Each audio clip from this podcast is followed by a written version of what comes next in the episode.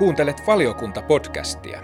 Olen toimittaja Ville Miettinen ja valiokunnassa ääneen pääsevät maamme kiinnostavimmat asiantuntijavieraat.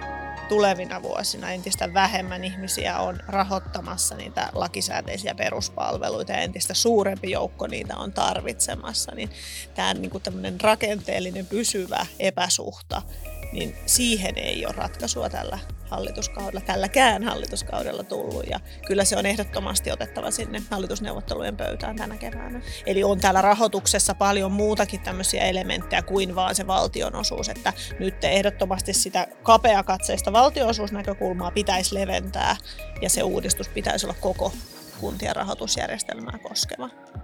Tervetuloa valiokunnan taajuudelle. Valiokunta-podcast rikastuttaa Kuntalehden teemoja puhumalla ajankohtaisista asioista ja ilmiöistä.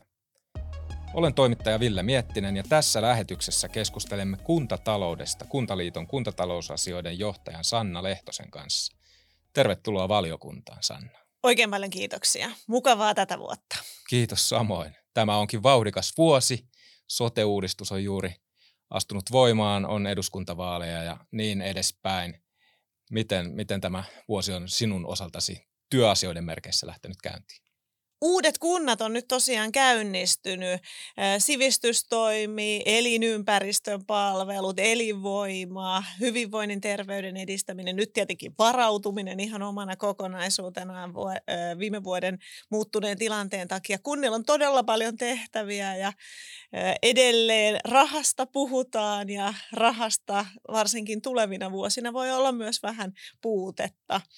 Mutta toistaiseksi onneksi verotulokertymät muun muassa on ollut aika hyviä, että vielä ei tänä, tällä hetkellä huolenhäivää ole kunnissa.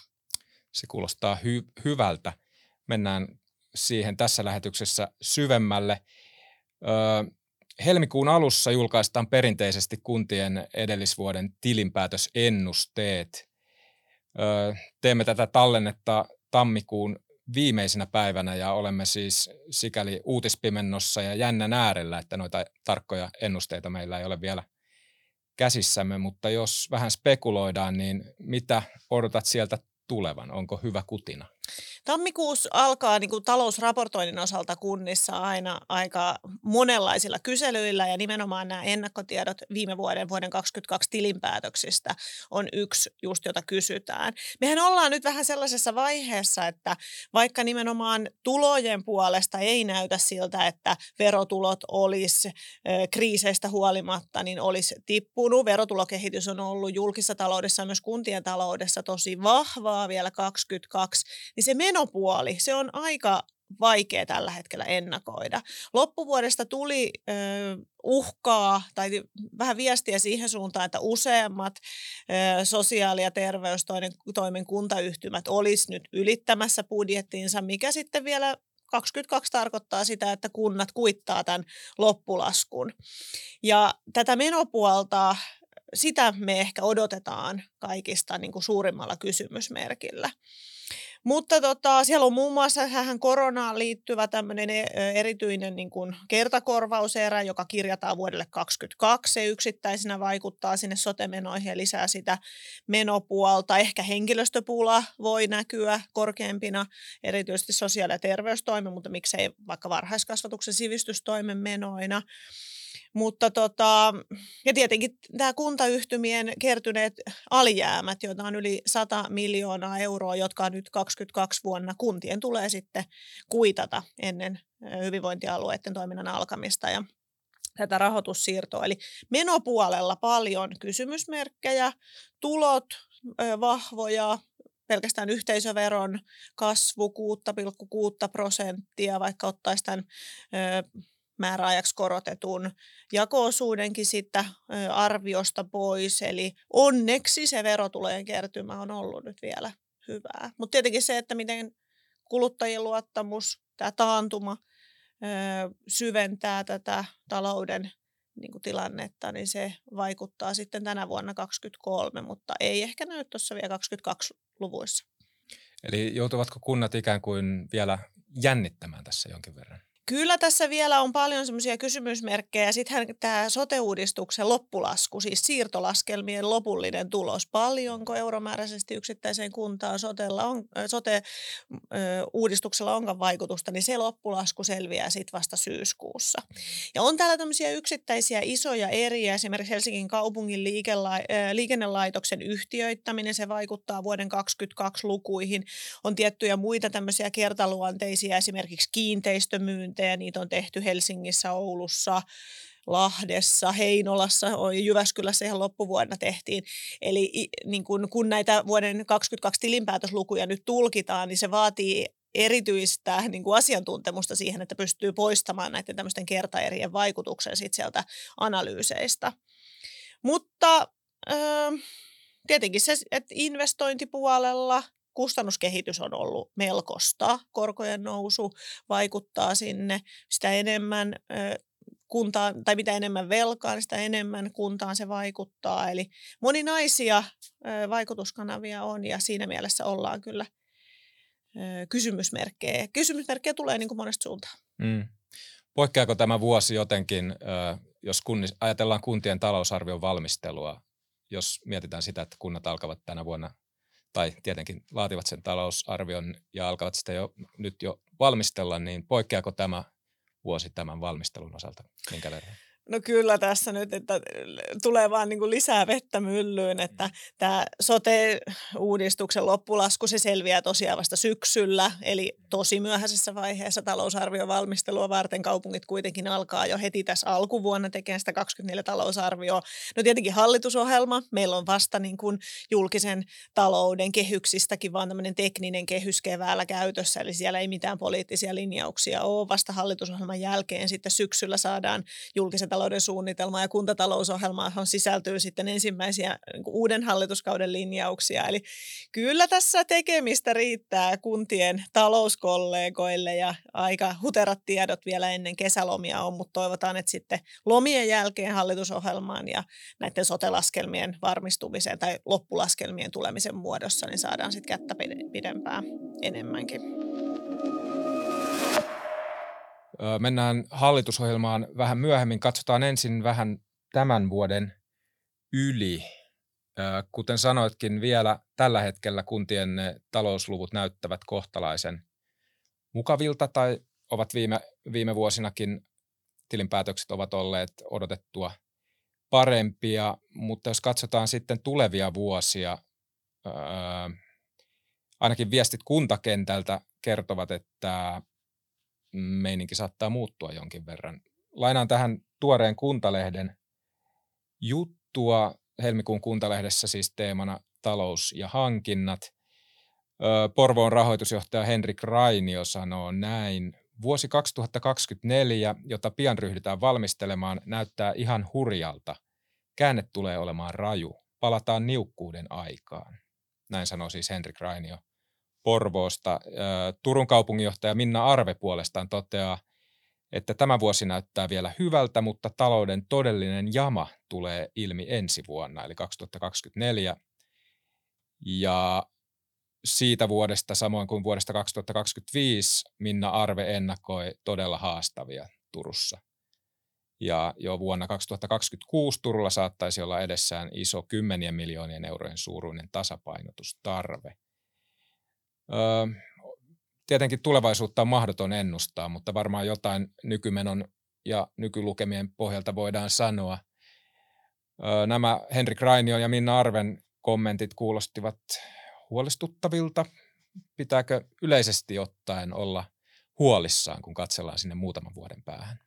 Tässä on Turu ja Porvoon kollegat kyllä tosi hyvin perillä siitä tilanteesta, että mihinkä tämä kuntien talouden suunta tämän hetken valossa näyttää menemään. Nythän tänä vuonna 2023 nämä poikkeukselliset yhtä vuotta koskevat niin sanotut verohännät, eli nämä viime vuoden korkeimpien vero prosenttien takia tälle vuodelle niin kuin tilitetyt verot nostaa sitä kuntien verotulokertymää tekee tästä 23 vuodesta poikkeuksellisen hyvän. Ja on sanonutkin, että ei tämä 23 niin kuin talousarvio ei voi kyllä yhdelläkään kunnalla olla negatiivinen, koska ne vero, nämä veroerät sitä tulopuolta vahvistaa jokaisessa kunnassa. Mutta ne seuraavat vuodet, kehyskausi 24, 27, niin se on kyllä ihan eri meininkiä. Ja tietenkin niin kuin itse kauhulla tai semmoisella jännityksellä odotan tätä hallitusohjelmaa. Ensinnäkin toivoisin, että siellä tulisi linjauksia kunta- ja kaupunkipolitiikasta, että tämä kuntien tulevaisuus otettaisiin ihan omanaan niin kuin huomioon. Mutta tietenkin se, että tässä julkisen talouden tilanteessa, niin mitkä osat sitten julkisen talouden mahdollista tasapainottamista kohdistuu kuntiin ja kaupunkiin ja niiden talouteen, niin se on iso kysymysmerkki ja siitähän meillä vielä ei ole tietoa. Useimmat kunnat on käynnistäneet nyt jo näiden syiden takia nimenomaan tulevien vuosien selkeästi heikomman tilanteen takia näitä talouden tasapainotusohjelmia, ainakin nimenomaan Turku ja Nurmijärvi tuossa justiinsa siitä viestittivät. Eli kyllä näitä paljon, että kunnassa on niin se tilannekuva on äärimmäisen hyvä, mutta kieltämättä aika paljon sitä tulevien vuosien arviointia ja mahdollisuuksia heikentää se, että meillä ei ole tietoa vielä siitä sote-uudistuksen loppulaskusta. Ja ne on kuitenkin semmoisia eriä, jotka jää pysyvinä sinne kuntien rahoitusjärjestelmään, koska ne siellä valtioosuuksissa otetaan huomioon. Että vasta oikeastaan se 23 syksy, kun nämä laskelmat vahvistuu, niin on se mahdollisuus, kun näihin tasapainotusohjelmiinkin voidaan sitten ö, niin kuin oikeilla tiedoilla tehdä suunnitelmia sinne tuleville vuosille. Mm, eli kuten Minna Arve sanoi, niin talouden todellinen jama paljastuu silloin. Se on juuri näin. Ja ensi vuoden puolella. Äärimmäisen Joo. hyvin sanottu, kyllä. Tosiaan eduskuntavaalit järjestetään tänä vuonna. Edessä on kiivaat pari kuukautta. Hallitus vaihtuu ja sitä myöten hallitusohjelma joka tietenkin, kuten totesitkin, vaikuttaa myös kuntatalouden näkymiä sitten julkaistaan kuntatalous, kuntatalousohjelma ja julkisen talouden ohjelmat syksyllä. Kulunut hallituskausi on tietenkin ollut hyvin poikkeuksellinen odottamattomien maailmanlaajuisten kriisien vuoksi. Koronapandemia ja, ja Venäjän aloittama sota. Mm, mutta yhtä kaikki, millaisen arvosanan tämä Sanna Marinin hallitus mielestäsi ansaitsee kuntatalouden huomioimisesta ja kuntatalouden näkökulmasta? Alkuvuodesta 2020 alkanut koronaepidemia vaikutti merkittävästi kuntien talouteen sekä sinne tulojen ja meno, menojen puolelle. Ja kyllähän tämän hallituskauden aikana se niin korvaukset näistä koronan aiheuttamista talousvaikutuksista on olleet niin hyviä, että kuntatalouteen ei ole pysyvää kuoppaa jäänyt tästä kriisistä huolimatta. Et siinä suhteessa kyllä ö, hallitus saa pisteet.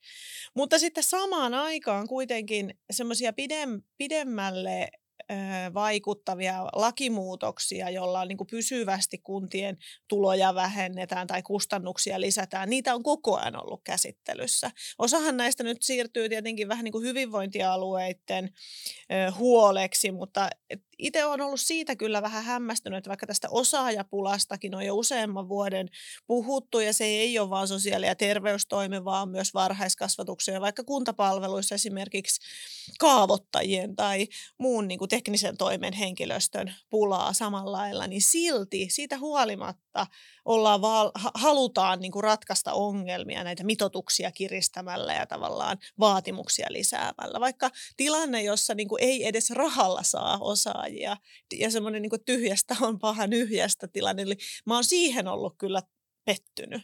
Mm. Että millä tavalla sitä niin kuin painetta tuodaan sinne kuntien puolelle aina niitä mitotuksia lisäämällä ja niin kuin tavallaan kiristämällä sitä normistoa. Ja ilman, että niin kuin varmistetaan sitä, että onko niitä edes niin kuin mahdollista toteuttaa. Niin se on ollut ehkä sitten se miinusmerkkinen vaikutus tällä hallituskaudella, mutta kyllä se julkisen talouden tilanne, joka ei ole pelkästään tämän hallituskauden asia, vaan meillähän on niin kuin tulojen ja menojen välillä niin kuin pidemmän aikavälin epätasapaino. Ja kun vielä verrataan siihen, mikä meidän väestökehitys tulee olemaan tulevina vuosina entistä vähemmän ihmisiä on rahoittamassa niitä lakisääteisiä peruspalveluita ja entistä suurempi joukko niitä on tarvitsemassa, niin tämä niin kuin tämmöinen rakenteellinen pysyvä epäsuhta, niin siihen ei ole ratkaisua tällä hallituskaudella, tälläkään hallituskaudella tullut. Ja kyllä se on ehdottomasti otettava sinne hallitusneuvottelujen pöytään tänä keväänä. Mm. Onko meillä varaa näin laajoihin julkisiin palveluvalikoimaan? Se on niin kuin mun mielestä se ydinkysymys. Uskaltaako siitä kukaan puhua vaalikevään? Hallitusohjelmassa sitten, mutta ennen, ennen vaaleja. No ei se ehkä niitä, ei sillä kyllä ehkä niitä ääniä kalasta. Pelkään pahoin, että sitä rohkeutta tämän keskustelun aloittamiseen ei ole. Mm. Mutta toki onhan tässä tämmöisiä niin konkreettisia muutoksia, mitä tähän, että varmaan osa sitä hallitusohjelmaa tulee olemaan kyllä tämän muuttuneen. Meillä on tapahtunut kuitenkin kuntienkin tai koko meidän julkisen hallinnon historian suurin uudistus tämän vuoden alusta tullut voimaan. Se edellyttää vaikka kunnissa esimerkiksi hallintosääntömalleihin muutoksia. Siellä on paljon sellaisia vaikka hankintalakiin liittyviä asioita, jotka joita muuttamalla kilpailu vaikka lisääntyisi ja saataisiin enemmän toimintavapauksia sekä paikallisille yrittäjille että kunnille ja sitä kautta sitä elinvoimaa myös sieltä kuntataloudesta. No meillä on paljon puhuttu vaikka tästä maksu, varhaiskasvatuksen maksuttomuudesta, on laaja poliittinen yhteisymmärrys siitä, että sitä haluttaisiin viedä eteenpäin. No kuitenkin siinäkin sekin pitäisi tehdä siinä mielessä huolella, että kunnilla olisi sitten toimintaa tai mahdollisuuksia kuitenkin järjestää se palvelu siihen varatulla rahoituksella. Esimerkiksi rajaamalla se tiettyyn tuntimäärään viikossa. Tämä voisi olla sellainen ratkaiseva malli, jossa vaikka tulot vähenee, niin palvelun järjestämisen kustannukset ei kuitenkaan eh, niin kuin määrättömästi lisäänny. Eli on täällä tämmöisiä yksityiskohtaisia juttuja paljon, jotka osaltaan liittyy tähän muuttuneeseen julkisen, julkisen toimijoiden tilanteeseen, mutta sitten myös tähän muuttuneeseen maailman aikaan. Että kyllähän esimerkiksi nämä varautumisen kysymykset, oltaisiko me vuosi sitten tässä keskusteltaessa niin osattu arvioida, että kuinka tärkeässä roolissa ne tällä hetkellä on sekä hyvinvointialueella, mutta edelleen myös kunnissa. Joskus ö, kuulee sanottavan, että kun ne sote-kustannukset lähtivät ja sote-vastuu lähti, niin kunnille jäi ikään kuin enemmän tilaa hengittää ja enemmän mahdollisuuksia, ikään no, resursseja järjestää niitä jäljelle jääneitä palveluvelvoitteita. Puhutaan vaikka sivistyksestä, kasvatustyöstä. Ja tietenkin jokaisen kunnan tilanne on erilainen, mutta voiko sanoa jotenkin yleisesti, että miten tämä muuttunut rahoitustilanne vaikuttaa kunnan mahdollisuuksiin järjestää vaikka sitä varhaiskasvatusta tai perusopetusta paranivatko mahdollisuudet, kun toisaalta kuulee kunnista sitäkin viestiä, että rahaa niihin palveluihin on suhteessa vähemmän kuin ennen? Kyllä mä sanoisin ainakin, että semmoinen ennustettavuus se on ehdottomasti tässä nyt parantunut. Se, ne yhtäkkiset pompsahdukset ja yhtäkkiset niin kuin kustannusmuutokset, niin kyllä se riski on pienentynyt. Eli sotessa se menojen heilahtelu oli paljon suurempaa kuin sivistystoimessa. Eli kyllä se talousarviovalmistelu on helpottunut nyt tämän uudistuksen myötä jokaisessa kunnassa. Iso asia on tietenkin sitten nämä vähän niin kuin liitännäiset asiat, että miten esimerkiksi tämä kiinteistöjen tilanne, jos me mietitään, että nyt tämä sote-uudistukseen liittyvä niin sanottu pakkovuokra-aika kolme vuotta, se on aika lyhyt aika, kun me puhutaan kiinteistöjen kehittämisestä ja käytöstä. Ja kyllä mä sanoisin, että se on niin kuin euromääräiseltä riskiltään ehkä seuraava sellainen, johonka meidän kaikkien pitäisi nytten vähän ehkä nykyistä tarkemmin kiinnittääkin huomioon, että minkälaisia tasearvoja näissä kiinteistöissä kunnissa on ja miten niitä tulisi ehkä tarkastaa jo tänä vuonna 2023 ja miltä se alkaa näyttää se hyvinvointialueen palveluverkkosuunnittelu. Se on kuitenkin hyvinvointialueiden kannalta yksi ainoista konkreettisista talouden tasapainotuskeinoista, se palveluverkon, siis toimitiloista päättäminen. Ja siltä osin, kun ne toimitilat on vuokrattu kunnilta, niin siellä voi olla isoja, isoja niin kuin taloudellisia riskejä yksittäisille kunnille. Ja toki myös se näkökulma, että kun se sote-toiminta ei ole enää kuntien lakisääteistä toimintaa, niin mikä se on se kunnan rooli sit toimia tämmöisen alan kiinteistöjen kehittäjänä ja, ja omistajana. Et sitä varmasti tullaan pohtimaan useassa kunnassa ja sillä euromääräisiäkin isoja vaikutuksia tulee olemaan. Tuossa nuo kuntarahoituksen kollegat Karl Lintukangas ja Daniel Eriksson julkaisi hyvän kirjoituksen 25. päivä tammikuuta kuntien vuokrasopimuksissa muhi inflaatiopommi, jossa käytiin hyvin sitä, että nyt kun kiinteistöjä on paljon myyty ja ehkä tämmöisen vuokrausmallin suosio on kasvanut, niin minkälaiset tämä nollakorkojen aika versus nyt sitten inflaation kiihtyminen ja erilaisten niin kuin indeksien, indeksien kasvu viime vuosiin verrattuna, niin miten ne vaikuttaa sitten näihin indeksikorotuksiin ja kaikkiin vuokriin ja onko se nyt itse asiassa se vuokrausmalli, omistamismalli, leasingmalli, mikä näissä kiinteistöissä sitten kuntatalouden kannalta onkaan järkevin, kun nämä rahoitustilanteet ja rahan hinta muuttuu.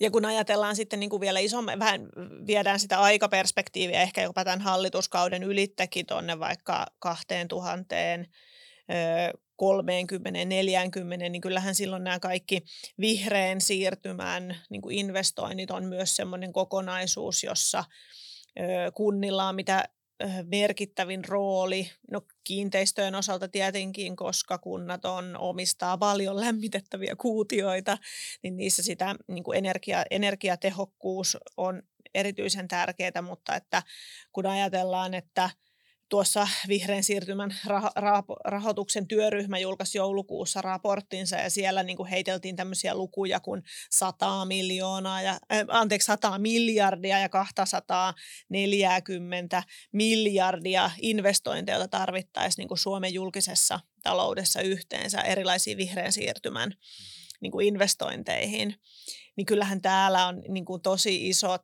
potentiaaliset ö, investointipaineet ja niin kuin sitä kautta myös kustannuspaineet, sit, jotka kohdistuu myös kuntiin. Että tämä on iso kysymys. Se ei ratke tänä vuonna eikä tällä hallituskaudella, mutta se pitää kuitenkin ottaa koko ajan huomioon, kun esimerkiksi kunnissakin investointeja tehdään. Äsken tosiaan puhuttiin vaalien ja hallitusohjelman yhteydessä vähän siitä, että miten, miten palveluverkosta pystytään pitämään kiinni, mutta kun tässä mennään vaaleja kohti, tietenkin puheet, lupaukset.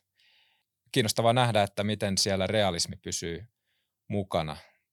Onko, onko sulla mielessä jotain poliittisia tai virkamieskantoja, joita on nostettu nimenomaan kuntatalouteen liittyen ja kuinka uskottavaa niistä kiinni pitäminen on tässä valtion talouden tilanteessa? On ollut hyvä lukea niitä ja kuulla niitä puheenvuoroja, että koulutuksesta ei saa leikata. Mm.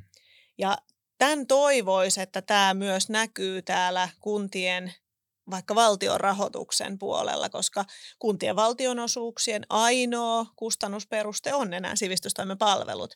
Eli itse kyllä vetäisin tästä ihan suoran yhtäläisyysmerkin, jos koulutuksesta ei halua, haluta leikata, kuntien valtionosuuksista ei voi leikata. Mm. Ja kyllä tämä on niin kuin isoin, isoin ehdottomasti ö, asia, joka pitää pitää huomioon, että jos kuntien valtionrahoitusta lähdetään pienentämään, niin se on aivan suoraan pois sieltä sivistystoimen, siis varhaiskasvatuksen, esiopetuksen, perusopetuksen, lukiokoulutuksen rahoituksesta. Mm. Ja tämän toivoisin, että tämä, mitä on sekä VM-virkamiespuheenvuorossa että eri poliittisten tahojen ulostuloissa nyt vahvasti korostettu, että tämä koulutuksen suojaaminen näiltä leikkauksilta, niin se myös näkyisi siellä hallitusohjelmalinjauksissa. Tosin menneet vaalit osoittavat, että ne lupaukset eivät aina pidä. Ei Ville muistella menneitä. Ei, katsotaan eteenpäin. Juuri näin, Joo. juuri näin. Minä olen uskossani vahva ja haluan ottaa optimistisen asenteen tähän, että koulutuksesta ei leikata ja se tarkoittaa myös sitä, että kuntien valtionosuudet säästyvät mm. vähennyksiltä tässä kevään Hyvä. hallitusohjelmassa. Arvostan vahvaa uskoasi. Edellisessä valiokuntapodcastissa vieraana ollut ylijohtaja Jani Pitkäniemi valtiovarainministeriöstä totesi juuri hallitusohjelmaan liittyen, että hänen mielestään onnettomin lopputulos syntyisi siitä, että hallitusneuvotteluissa sovitaan vähän niin kuin jokaiselle jotakin. Kaikilla puolueilla on tietysti omat tavoitteensa ja sitten tehdään semmoinen, semmoisia ö, linjauksia hallitusohjelmaan, joiden toteuttaminen on tosiasiassa mahdotonta. Ö, lainaan Jani Pitkäniemen, hän sanoi näin. Olisi hyvä, jos olisi laajempaa pohdintaa – miten kunnallisten palvelujen järjestämisvastuuta tulisi jatkossa kehittää, ja sen kylkiäisenä kulkee aina se, miten rahoitus järjestetään. Näitä asioita ei pidä lähteä irrallisina toisistaan tekemään, Pitkäniemi totesi. Tämähän kuulostaa varmaan hyvältä kuntakentän näkökulmasta, mutta on, tapahtuuko näin käytännössä? On hyvä kysyä nimenomaan sitä, että mitä se konkreettisesti voisi olla. Itse näkisin, että nimenomaan nämä väljyyttä palvelujen järjestämiseen. Se voisi olla se keino, joka toteuttaa sitä taloudenkin vapautta. Eli sitä, että vaikka tavoitteet olisi määritelty erilaisille palveluille hyvinkin tarkkaan lainsäädännössä, niin ne keinot jäisi paikallisesti päätettäväksi. Eli nimenomaan sitä, mitä aikaisemminkin sanoin, että näistä erilaisista mitotuksista ja rajoittavista kriteereistä, normeista, niin niitä lieventävällä kunnat saisi enemmän toimintavapautta ja ehkä myös se kuntien välinen yhteistyö niiden palvelujen järjestämisessä lisääntyisi, koska kyllä me sitä tarvitaan. Sitä vahvuuksien vahvistamista ja keskittymistä yksittäisessä kunnassa tiettyyn juttuun ja ot, niin kuin mennä mukaan siihen alueelliseen yhteistyöhön niiden naapureiden kanssa. Tuo Jani sanoi siinä, mä kuuntelin kanssa, se oli tosi hyvä eh, kuulijoille vinkiksi, minkä kuuntelen se edellinenkin, jos ette tähän Kyllä, mennessä hienoa. ole kuullutkaan. Mutta Jani sanoi siellä myös hyvin tästä, että ollaan tilanteessa, jossa asiat eivät, eivät enää ratkea rahalla eikä tekijöitä enää ole, vaan tarvitaan muuta. Hmm. Ja tämä on niin kuin mun mielestä se isoin haaste ja se odotukset sitä hallitusohjelmaa kohtaan, että keksitäänkö sitä muuta. Mm. Että tämmöisten juustohöylä tyyppisten leikkausten tai ö, nimenomaan vaatimusten ilman, että tiedetään, että onko henkilöstöä saatavilla näiden sijaan, ke- ö, olisikin muita käyttökelpoisia. Ehkä tämmöisiä vähän outside of the box tyyppisiä nostoja myös siihen keskusteluun. Niitä toivoisin. Mm. Ja selkeitä linjoja, että ei kaikelle kaikkea, vaan että valittaisiin ne taistelut, mihin lähdetään ja ne asiat, johon halutaan panostaa. Ja sitten ne konkreettiset keinot oikeasti tukisi sitä niihin tavoitteisiin pääsyä ja hyväksyttäisiin se, että kaikkea ei voida sen neljän vuoden tai oikeastaan tämän poliittisen kulttuurin mukaan kahden vuoden aikana toteuttaa. Mm. Tässähän hallitus, tällä hallituskaudellahan jo on jouduttu vähän niin kuin vetämään jarrua näissä mitoitusasioissa, hoitajamitoituksen se 0,7, sitähän siirrettiin ajallisesti sitä lopullista voimaantuloa.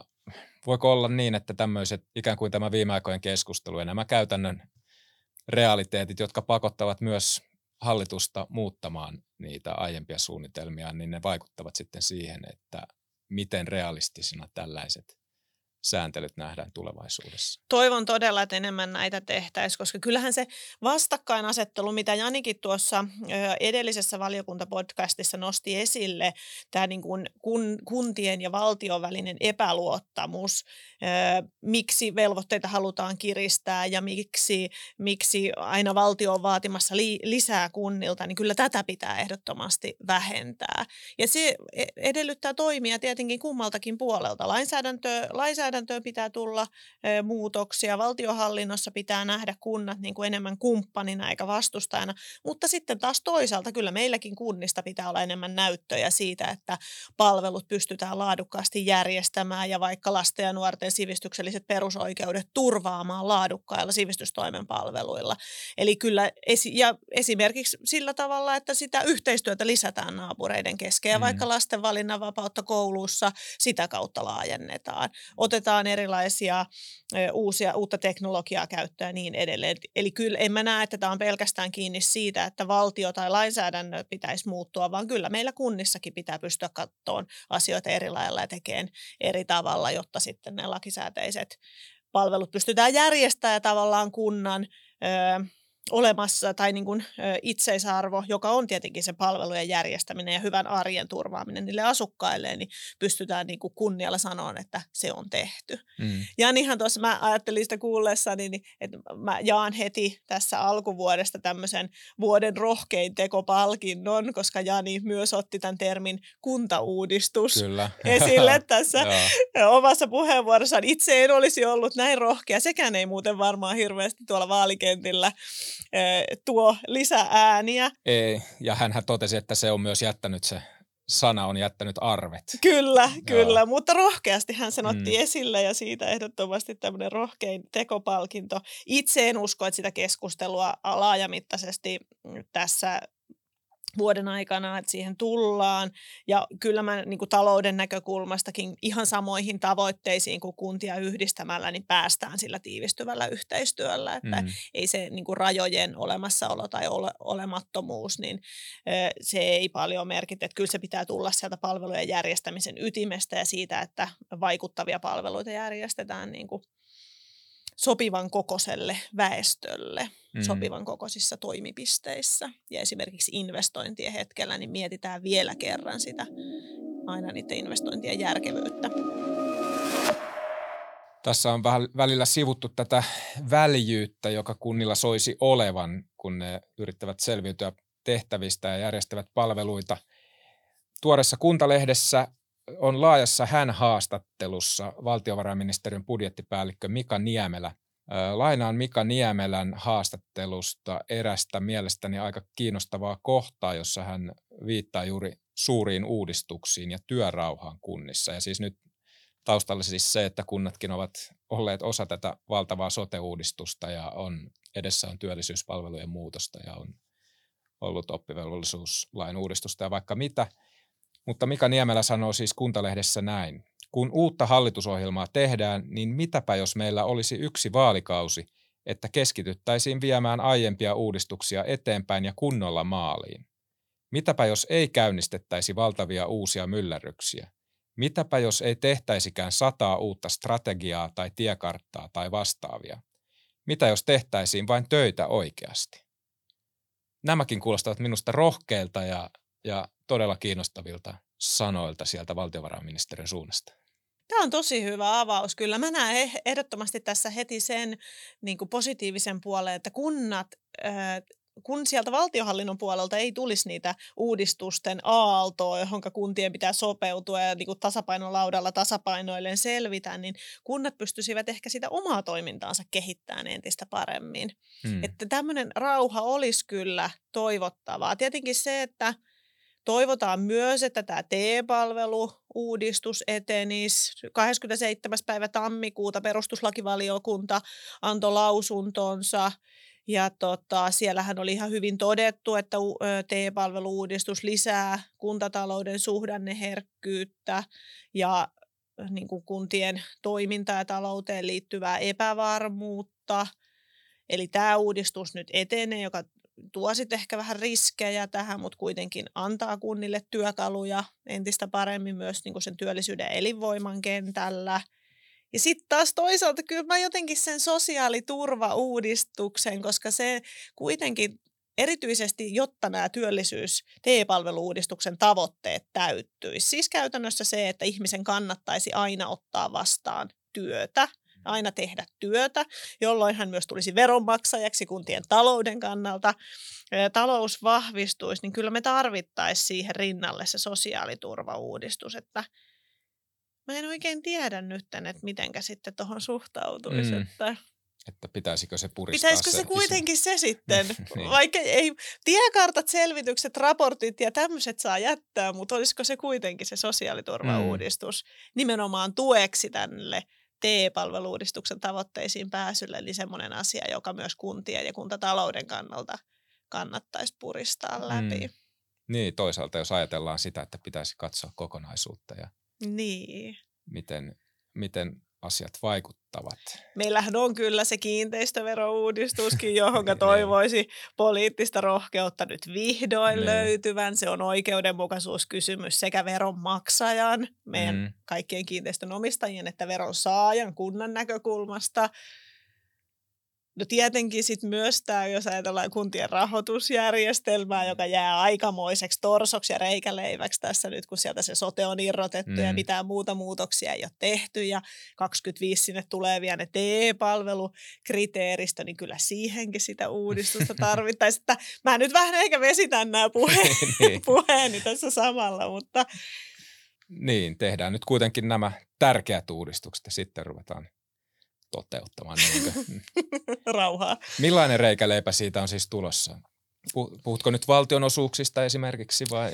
Kyllä mä siitä järjestelmästä nimenomaan puhun. Eli meillähän oli niin kuin vahva poliittinen tahto jo itse asiassa edellisellä sotekierroksella siitä, että Valtion tilanne ei saa sote-uudistuksessa muuttua. Veronmaksajan tilanne ei saa sote-uudistuksessa muuttua. Hyvinvointialueiden tilanne ei saa sote-uudistuksessa muuttua, joka johti siihen lopputulokseen, että kaikki ne valtavat myrskyt tasapainotetaan täällä kuntien taloudessa – ja konkreettisesti tarkoittaa siis sitä, että nimenomaan sinne kuntien valtionosuusjärjestelmään jää ihan valtavat euromääräiseltä merkitykseltään todella isot tasauselementit pysyviksi tekijöiksi. Eli käytännössä se tarkoittaa siis sitä, että uuden kunnan valtionosuus 23 vuodesta alkaen enemmän tai vähemmän perustuu siihen menneen maailman, eli sen sote-maailman kaikuihin. Mm. Ei siihen sivistystoimeen, siihen uuden kunnan tehtäväkenttään. Ja kyllä mä näen, että tämä on iso ongelma ja tähän pitäisi se niin kuin, näkemys saada, että millä aikataululla sitä lähdetään muuttamaan. Että kyllähän se on ongelmallista, jos valtionrahoituksen kriteeristö ei perustu siihen lakisääteiseen tehtäväkenttään, jota tällä hetkellä kunnilla on, vaan johonkin menneen maailman, menneen maailman vähän tämmöisiin niin riippakiviin. Mutta onko se uudistus siis vielä millään asteella? Mitä, mitä sille kuuluu? Onko se vasta toiveissa? Se on vahvasti toiveissa ja valtiovarainministeriö on vähän niin kuin kummankin tahon sekä kuntien että hyvinvointialueiden rahoitusjärjestelmän näkö, kannalta niin ollut sitä edustanut sitä kantaa, että nyt pitäisi odotella ja katsoa, että miten maailma lähtee käyntiin. Ja mä niin kuin tavallaan ymmärrän sen näkökulmankin, kyllä siinä on ihan pointtinsa, mutta sitten toisaalta siinä vaakakupissa on se, että nämä ongelmat, joita äsken kuvasin, niin on niin isoja, että kyllä meillä, ja kun se valtionosuuslainsäädäntö nyt joka tapauksessa sitten avataan 25, jos tämä TE-palveluudistus tulee ja sinne sitten nämä uudet euro, niin kuin miljardiluokan vaikutukset sitten kuntatalouteenkin tulee, niin tota, tavallaan se uudistus tulee joka tapauksessa. Mutta tota, niin, kyllä se sitten taas toisaalta se uudistamisen tulisi olla laajempikin, ei pelkästään se valtionosuus, jonka muuten rooli kuntien tuloissa tässä vuodenvaihteessa pieneni jälleen. Eli alle neljännes kuntien niin kuin verorahoituksesta on enää valtion rahoittamaa ja sitten yli kolme neljännestä kuntien verotuloilla rahoitettua, kun verorahoituksen näkökulmasta katsotaan. Eli kyllä se veropuolen merkitys kuntien tuloissa on merkittävästi isompi. Ja sen, sen takia just toivoisinkin, että tämä uudistus kohte, koskisi koko sitä rahoitusjärjestelmää, myös sitä veropuolta. Eli esimerkiksi sen kiinteistöverotuksen uudistamista, vältettäisiin kaikkia verovähennyksiä jatkossa, jotka kohdistuu kuntaveroon, ettei tuo sinne tulisi sitä semmoista reikäleipäisyyttä sitten sinne veropuolellekin. Eli kyllä täällä on näitä, näitä niin kuin muutakin rahoitusjärjestelmän osia. No nyt esimerkiksi perustoimeentulotuen rahoitusvastuu, sehän jäi edelleen kunnille tässä vuoden vaihteessa, vaikka kunnilla ei ole mitään sosiaalitoimen mm. tehtäviä. Eli on täällä rahoituksessa paljon muutakin tämmöisiä elementtejä kuin vaan se valtionosuus, että nyt ehdottomasti sitä kapeakatseista valtionosuusnäkökulmaa pitäisi leventää ja se uudistus pitäisi olla koko kuntien rahoitusjärjestelmää koskeva. Mm. Osaltaan myös tämä varhaiskasvatuksen maksuttomuus, sehän on myös sitä. Maksutuotot on siellä ollut kuitenkin, puhutaan sadoista miljoonista ja jos se maksuttomaksi tulee, niin sieltä jää kunnilta sitten tuloja saamatta sieltäkin puolelta. Eli tämäkin pitäisi siihen kokonaisuuteen sitten ympätä. Tekemistä riittää tosiaan. Kyllä, ja laajuus on laajempi kuin se vaan valtion rahoitus. Kyllä. Otetaan vielä energia-asiaa tähän keskusteluun kuntien energiayhtiöille on luvattu vakuusjärjestely, jossa kuntarahoitus ja takauskeskus rahoittavat yhtiöiden selviämistä energiakriisistä. Ja järjestely jatkuu siis myös tänä vuonna. paraikaa eduskunta on säätämässä lakeja, joilla ylisuurien tuottoja leikataan ja kansalaisia tuetaan kohonneista sähkölaskuista selviämisessä. Mm, miten, miten tämä energiakriisi ja muutos sähköyhtiöiden tuloksenteossa, miten ne vaikuttaa kuntatalouteen? Vaikutukset näkyy siellä kuntien niin kuin konsernitason lukuja tarkasteltaessa. Tämä on muuten yksi tekijä hyvä, että otitkin puheeksi myös niissä vuoden 2022 äh, tilinpäätösennakkotiedoissa. Tämä luo niihin kanssa vähän kysymysmerkkiä, että peruskunnan äh, luvuissa energiakriisi ei välttämättä vielä näy vuoden 2022 puolella. Kohonneet energiakustannukset ei ole ehkä sinne menopuolella vielä vaikuttaneet niin kuin merkittävästi kuntien menoihin, vaikka sitä lämmitettyä kuutioa kunnissa edelleen on paljon, mutta sitten ehdottomasti sillä niin kuin konsernitason tuloksissa näkyy jo vuonna 2022 nimenomaan se, että energian, energiayhtiöiden tuotot on laskeneet ja ne on tehneet jopa tappioita. Ja ne on ollut tyypillisesti kuntakonsernissa tämmöistä hyvää tuottavia elementtejä ja sekin ö, pitää nyt tarkastella uudella tapaa. Eli paitsi suorat kustannukset kunnissa energiakriisin takia kasvaa, siellä toimintamenot lisääntyy, niin sitten tämä e-, energiayhtiöiden heikko tuloksenteko näkyy siellä konsernitason luvuissa. Mm. Ja tietenkin se pituus, että kauanko nyt tämä muuttunut tilanne kestää, koska me päästään esimerkiksi näiden vihreän siirtymän toimenpiteiden kautta sitten myös niin kuin energiaratkaisuissa turvallisempaa ja fossiilista polttoaineista riippumattomampaan suuntaan, niin sehän se on sitten niin kuin, paljon tätä ratkaisee, mutta ne ei ole nopeita siirtymiä koskaan. Edessä on paljon liikkuvia osia, joiden liikkeistä meillä on vain arvauksia ja ehkä toiveita – jäämme odottamaan, mitä, mitä tämä vuosi tuokaan kuntataloudelle vielä, mitä eduskuntavaalit ja hallitusohjelmat tuovat. Ja palaamme varmaan asiaan kuntatalouden tiimoilla. Viimeisten vuosien aikana kyllä kuntien tämmöistä kriisinsietokykyä on mitattu niin ensiksi koronalla ja sitten Venäjän hyökkäyssodalla ja sen myötä kuntien tulleella esimerkiksi tilapäistä suojelua hakevien henkilöiden asuttamisella ja muulla. Talouden heilahtelut on ollut ihan merkittäviä viime vuosina. Talousarvioita on valmisteltu sumussa ilman tietoa seuraavan vuoden luvuista. Että kyllä kyllä kun, kunnat on jo näyttänyt sen, että se on toimintaympäristönä kyllä äärimmäisen mukautuva ja sekä mm. toiminnallisesti että taloudellisesti selviämiskyky on kyllä aikamoinen. Että mä oon tosi ylpeä kyllä meidän kaupungista ja kunnista näiden vuosien aikana ollut ja uskon, että hyvä tunnelma jatkuu. Hienoa.